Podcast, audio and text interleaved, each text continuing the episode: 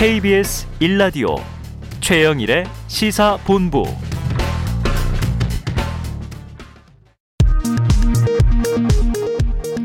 정보센터 뉴스입니다. 코로나19 확진자 가운데 재택 치료를 받게 되는 환자는 확진 이후 열흘이 지나면 격리에서 해제됩니다. 또 재택 치료 대상자가 집 밖에 나가는 것을 막기 위해 GPS를 탑재한 자가격리 앱을 사용해야 합니다. 김대지 국세청장은 자산관리회사 화천대유의 대장동 개발 특혜 의혹과 관련해 세법상 필요 조치가 있는지 엄정히 살펴보겠다고 밝혔습니다. 고발 사주 의혹 당사자인 국민의힘 김웅 의원이 제보자 조성훈 씨와의 대화 녹취 일부 내용이 보도된 것과 관련해 조 씨와 통화한 기억이 없다는 기존 입장을 반복했습니다.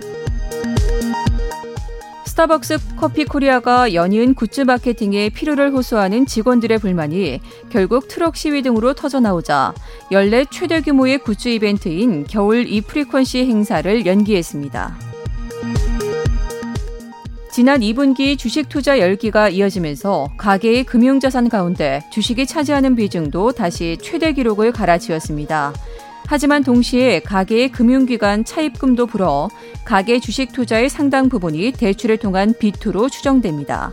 지금까지 정보센터 뉴스 정한나였습니다.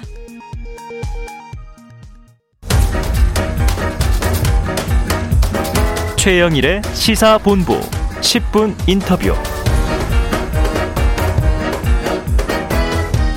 네, 단 10분 동안 이슈의 핵심을 10분 짚어드리는 10분 인터뷰 시간입니다. 오늘은 10분이 아니고요. 특집 20분 인터뷰로 준비해봤습니다. 10분 플러스 10분. 자, 유능한 작가이자 또 이제 저자이기도 하고요. 시사평론도 하고 또 기성미디어와 이 뉴미디어를 넘나들면서 활약하고 있는 자, 이번 주를 뜨겁게 달구고 있는 여야 대선 super week를 냉철하게 분석해 전망해 줄 인물 누군가 하다가 이분을 모셨습니다. 자, 이동형 작가 스튜디오에 나오셨습니다. 어서 오세요. 네, 안녕하십니까. 반갑습니다. 아유, 저는 들으면 너무 재밌어요. 네. 이동형 작가의 평론은 아, 예, 예. 너무 재밌더라고요. 예. 뭐 제가 봤을 때 오늘 저를 부르는 이유는 네. 딴거 아니고 예. 라디오 청취율 조사 기간이니까 아, 예. 좀 올려달라. 아. 뭐 그런 제작진의 본인이 팬이 많다는 걸 인정하시는 아, 발언이죠? 네. 지금 네. 라디오 듣고 계신 분들 혹시 공의로 시작되는 네. 전화가 오면 네네.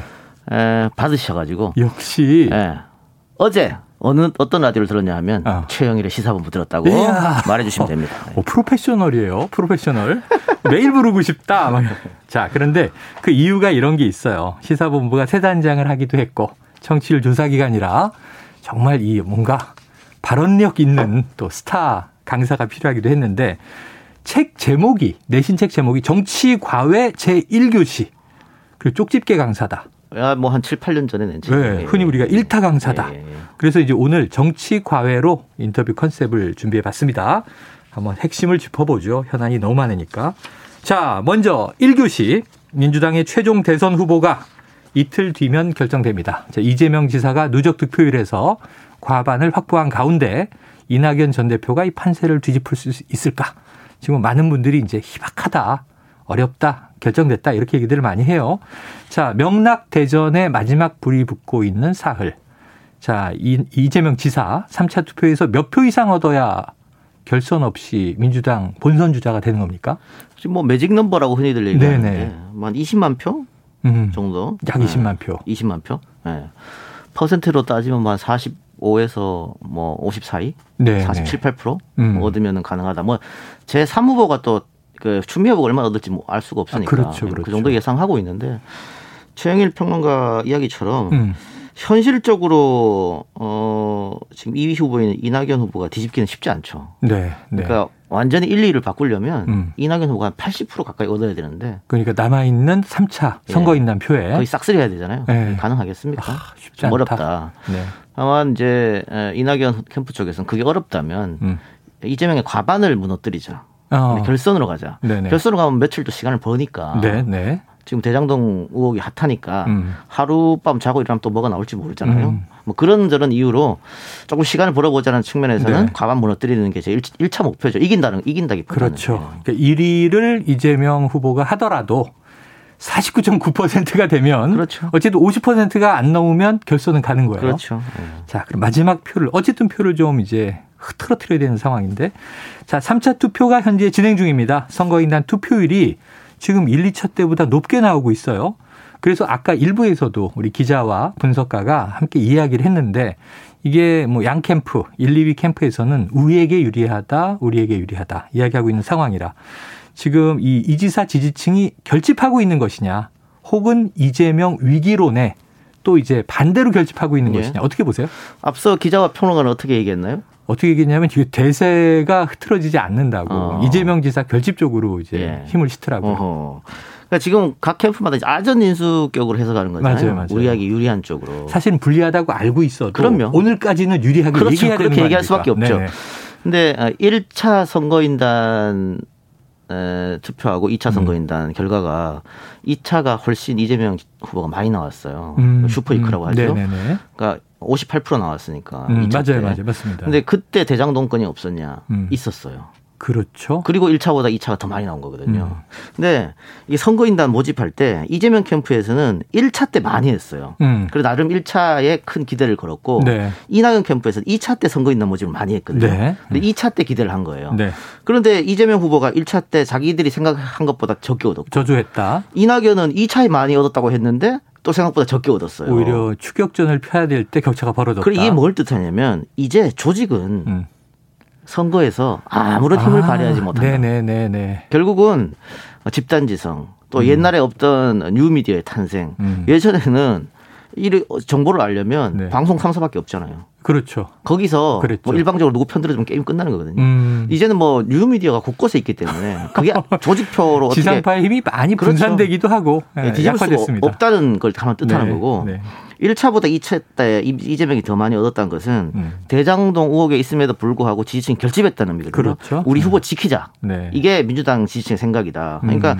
지금 경선 인단에 포함되는 사람들은 민주당 지지자이면서도 굉장히 정치 고관여층입니다. 어. 그러니까 자기 시간 들여가지고 굉장히 귀찮거든요, 이거. 네네. 네. 신청하고 또 투표하라 그러면 투표하고 어. 하는 거지 않습니까? 그 직장 생활도 있고 일상 생활도 있는데. 이런 정치 고관여층들이 야, 이렇게 대장동으로 흔들리면 1등 후보가 아웃될 수도 있고 네. 그렇게 되면은 정권 연장을 못 할 수도 있겠다. 음. 그렇게 해서 결집했다. 그래서 이번에도 3차 슈퍼위크가 뭐 80% 가까이 네. 투표율이 올라간다. 이거는 음. 결집 요인이라고 봐야겠죠. 많은 분들이 좀 이게 아 이게 희한하다, 희한하다 하고 있는 것들이 지금 말씀하신 그 대목이었습니다. 왜냐하면 대장동 이슈가 불탄 게 처음에는 좀 야당에 불리한 고발 사주 의혹이 쭉 가다가 예. 하필 이 추석 명절 직전에 그렇죠. 대장동이 터지면서 음. 추석 명절 밥상머리 민심을 다 대장동이 덮었단 말이죠. 그래.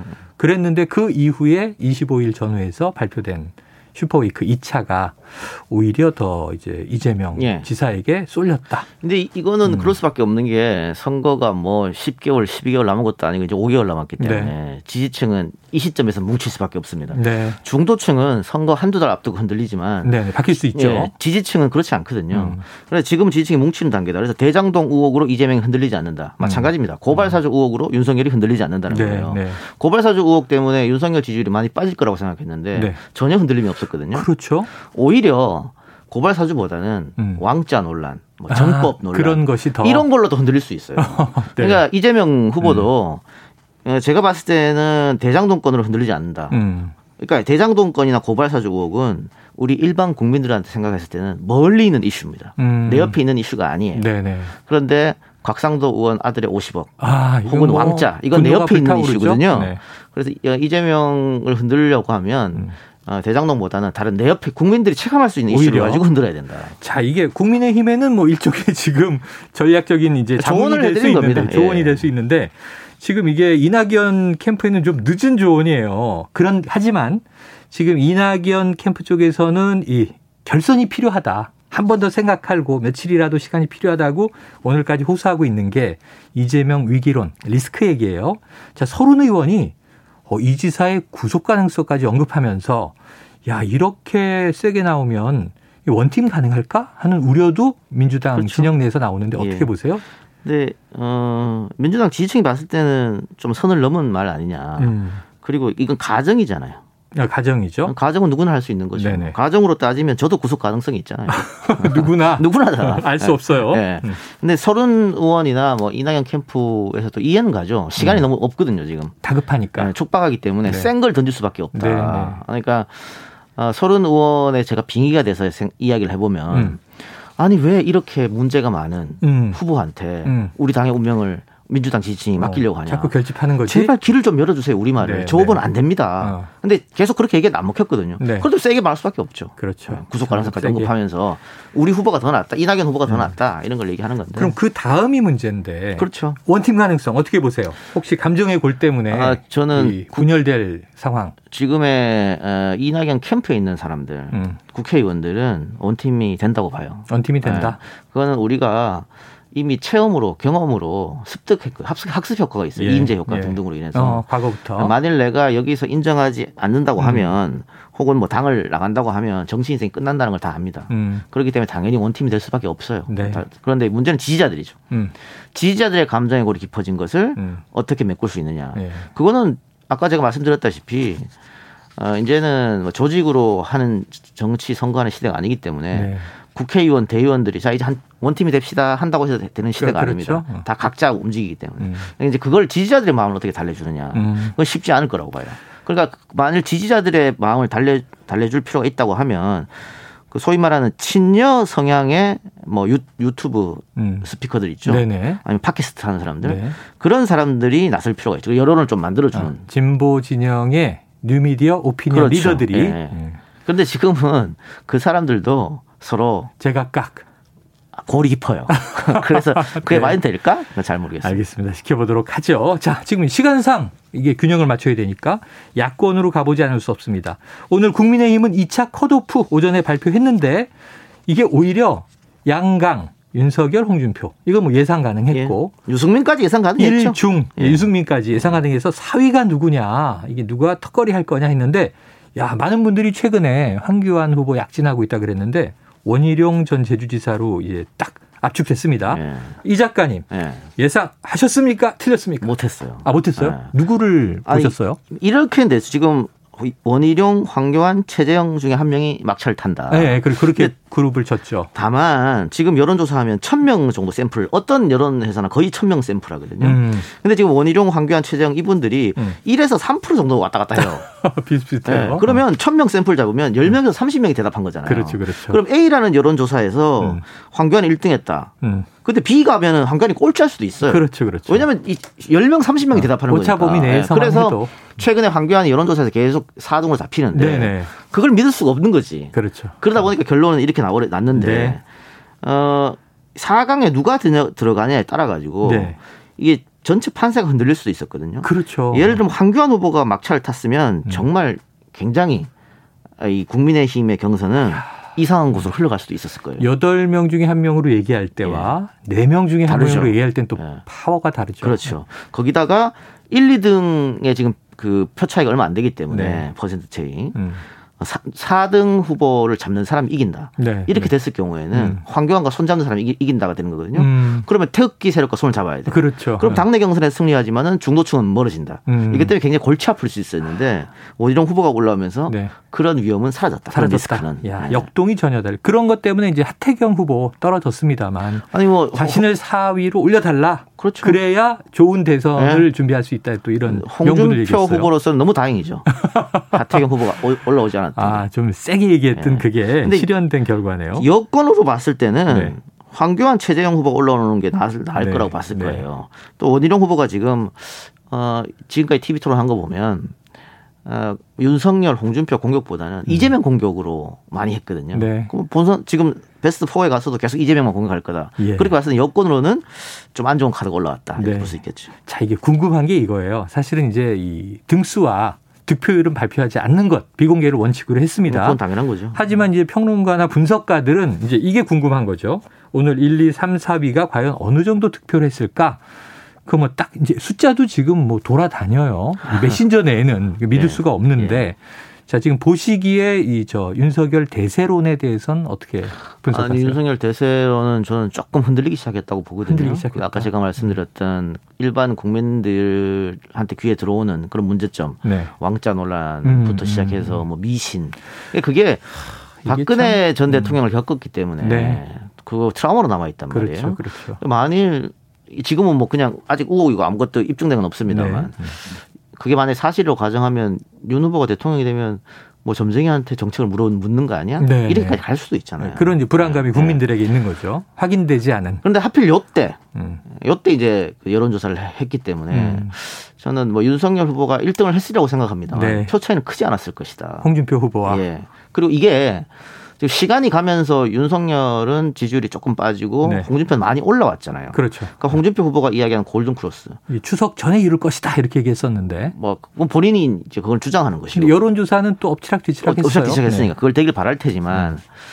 어, 이게 여론조사하고 당내 경선 다르잖아요. 음. 그러니까 여론조사는 일반 국민들의 의견을 물어보는 거지만 이게 경선 같은 경우에는 당원들 의견도 또 들어간단 말이에요. 네. 그렇기 때문에 지금 여론조사하고 좀 다른 결과로 봤을 때 아직 저는 골든크로스 안 됐다고 보고 그럼 앞으로는 될 것이 될 가능성도 높다. 음. 그러니까 윤석열 후보나 윤석열 캠프에서 지금 계속해서 실수를 좀 하고 있는데 네. 그 실수를 줄이는 그런 대책을 마련해야 됩니다. 계속해서 예. 이렇게 실수를 하면 이게 잔 펀치에 네. 다운될 수 있거든요. 음. 가랑비에 옷 젖는다 그렇죠. 그러듯이. 가는 비에 옷이 젖을 수도 있고. 그럴 가능성도 있다. 잔 펀치에 다운될 수 있다. 그리고 우리가 최근의 선거를 보면 상대가 뭐 잘해서 이기고 지는 것보다 본인의 자책수 때문에 그럼요. 넘어지는 경우들이 네. 많은 걸 보면 네. 말실수, 구설 이런 거 정말 조심해야 된다는 이제 교훈들이 있죠. 자, 지금 이제 이 4위 원희룡이 돼서 아까 말씀하신 대로 1, 2, 3위 주자들이 강성 지지층에 좀 휘둘릴 가능성은 낮아졌다. 네. 좀 중도적인 흐름으로 가겠다. 근데 4위에 힘들게 올라왔어요. 혹시 약진 가능성 있습니까? 원희룡 후보도? 아 힘들어 보이죠. 힘들다 현재는. 네. 네. 네. 그러니까 원희룡 후보가 지금 뭐 여의도 바닥에 돌아다니는 소문은 음. 차기 당권을 노리는 아. 거 아니냐 이런 얘기가 있, 잖아요 보통 대선에 나올 때꼭 네. 대통령이 되려고 하는 것보다는 체급을 높이는 그럼요. 경우들이 있죠. 그러니까 박용진 후보도 네. 꼭 이번 대선을 노렸다기보다도 어. 차기 뭐 서울시장이라든가 네네. 뭐 그렇게 할 수 있는 문제니까. 어. 예. 그리고 이네 명 주자 간에 혹시 연대 가능성은요? 근데 네 명 주자가 연대를 한다. 네네. 그게 뭔 의미가 있겠습니까 지금? 음. 예를 들어서 원희룡 후보가 누구한 뭐 홍준표 후보를 민다 손 잡는다고 해서 네. 표가 요동치겠습니까? 어. 근데 유승민 후보가 움직인다면 요동칠 수 있겠습니다만 네네. 유승민 후보는 끝까지 완주할 거거든요. 아, 혼자. 예. 네. 그럴 가능성 좀 낮아 보입니다. 3파전 플러스 1. 요 정도 구도에서 그렇습니다. 생각을 해보는데 사위 주자가 큰 의미는 없을 것이다. 저는 없다고 봐요. 네, 본인의 정치적인 전략이다. 이렇게 해석을 해 주셨습니다. 자, 시간은 얼마 안 남았지만 지금 1교시는 민주당으로 시작을 했고요. 2교시는 국민의힘. 오늘 이제 컷오프, 2차 컷오프를 분석을 해봤습니다. 마지막 3교시. 자, 지금 이 대선 레이스 여야 주자들 지지율이 탄탄한데 가진 여러 가지 그 어느 때보다 전 시대 정신이나 정책은 실종됐고 그렇죠. 고발 사주 의혹, 대장동 개발 의혹, 의혹으로 가는 선거라 좀 안타까움이 있는데 지지층이 견고하다는 말씀을 아까 해주셨으니까 예. 자 문제는 이제 여야 후보들의 본선 경쟁력으로 보여집니다. 점점 이제 민주당은 뭐 오는 주말에 끝나고요. 그리고 이제 국민의힘도 11월 5일이면 뭐 한 달 이내로 끝나니까 자, 지금 그럼 앞으로 남아있는 본선 경쟁력 어떤 변수를 주목해야 될까요, 우리가? 그 뭐 지금 네거티브 때문에 시대 정신이 사라졌다고 말씀해 주셨는데 네. 어쨌든 이번 대통령 선거에 국민들이 바라는 리더십은 있어요. 네. 그 리더십은 강력한 카리스마를 가지고 국민들을 이끌 수 있는 리더십입니다. 그러니까 음. 지금의 문재인 대통령하고 정반대되는 리더십이죠. 네네. 새로운 리더십. 그게 이재명, 윤석열, 홍준표 비슷하잖아요. 아, 그러니까 스타일이. 온화한 리더십이 아니라 그렇죠. strong한 걸 그렇죠. 원하는군요. 강한 음. strongman을 음. 원한다. 그래서 전 대통령 이 세 명 중에 한 명이 나온다고 봅니다. 이 아, 대통령은 네네네. 그런 리더십을 원하고 있기 때문에 음. 그리고 지금 변수라고 하면 네. 변수 네. 뭐 혹은 어, 본선 경쟁력 네. 옛날에는 이 본선 경쟁력을 지역으로 따졌어요. 호남이나 영남이냐 지역주의. 민주당이 민주당 주자인데 영남 출신이냐 아, 지금 네네, 민주당의 대통령 나온 사람은 김대중 대통령 빼고는 다 민주당 출신의 영남 주자였잖아요. 네, 그러니까 그렇죠. 어, 국민의힘의 본고지인 영남에서 표를 뺏어올 수 있는 주자, 음. 그 다음에 서울에서 이길 수 있는 사람 이런 거였지 음. 않습니까? 근데 이제는 지역 플러스 세대 아, 세대. 네, 젊은 층 노인층 아, 세대 갈등도 또 심해져 있죠. 그렇죠. 거기다가 성별 스타일 다르고요. 음. 성별도 있고 마지막은 부동산. 성별 부동 아, 부동산. 그렇죠. 정책 이슈가 하나 있네요. 그렇죠. 정책 이슈 음. 하나 있죠. 이런 음. 것들이 다 맞물려 넘어가는데 어. 지역별로는 일단 아까 민주당의 승리 공시. 음. 민주당인데 지역은 출신은 영남이다. 음. 이재명 후보가 그거는 이제 네, 공식에 네, 이제 네. 플러스 알파가 된 거고 세대별로 따지면은 홍준표 후보가 젊은 세대에 상당한 인기가 있지 않습니까? 의외로. 네. 네. 과거엔 강성 보수였는데. 그렇죠. 음. 이게 지난번 사치 재보궐 선거 때 젊은 층이 많이 움직여서 네. 국민의힘이 승리했다. 실질적으로 표는 그렇게 많이 안 갔습니다만 음. 분위기란 게 있거든요. 그렇죠. 그걸 이끌었다. 그 바람이라고 네, 우리가 그러죠. 네, 그런 점이 있고 또 성별로 따지면 국민의힘 주자들이 여성한테 표가 잘안 나와요. 음. 그런데 어, 민주당은 나오냐? 민주당은 국민의힘보다 잘 나온다. 그런데 음. 이재명은 여성표가 안 나옵니다 지금. 네네. 그랬을 때 문재인 대통령 때는 여성표가 좀 많이, 많이 나왔는데. 음. 그러면 윤석열, 홍준표, 이재명이 다 여성에 약한 음. 사람들이거든요. 그러네요. 또 공통점이 네. 있네요. 그렇죠. 음. 이게 근데 본선 갔을 때 어떻게 작용할 까 것이냐. 그렇죠. 아, 여성들의 이런, 선택. 그렇죠. 이런 점도 네. 볼 필요 있고 부동산은 음. LH 때문에 민주당이 손해를 많이 봤는데 네. 자 대장동 있죠. 근데 이번에 또 뭐 김기현 터지고 뭐 국민의힘도 여기에 대해서 우리 떳떳하다 할 수 없어요. 음. 이게 어, 어, 어디로 어떻게 튈 것이냐 예. 아무도 모르는 겁니다. 5개월 남았기 때문에. 야, 뭐 아주 흥미로운 분석입니다. 왜냐하면 이제 지금까지 고정적인 선거 공식이 아니라 지금 이제 선거는 요동치고 있다. 변화하고 있다. 이 방점이 확 느껴지네요. 오늘 뭐 굉장히 흥미진진한 얘기 들었고요. 오늘 말씀 고맙습니다. 네, 감사합니다. 자, 지금까지 이동형 작가 또 정치평론가와 이야기 나눠봤습니다. 자, 시사본부가요. 지금 청취율 조사 기간을 맞아서 특별히 준비한 선물이죠. 바로 편의점 상품권. 그동안 지난주는 저희가 땡땡 컵라면을 많이 드리다가 이젠 골라서 드시라고 상품권으로 준비했습니다. 자, 방송 들으시면서 문자로 의견 보내주시는 청취자분들께 편의점 상품권을 쏩니다. 짧은 문자 50원, 긴 문자 100원이 드는 샵 9730으로 의견 주시기 바랍니다.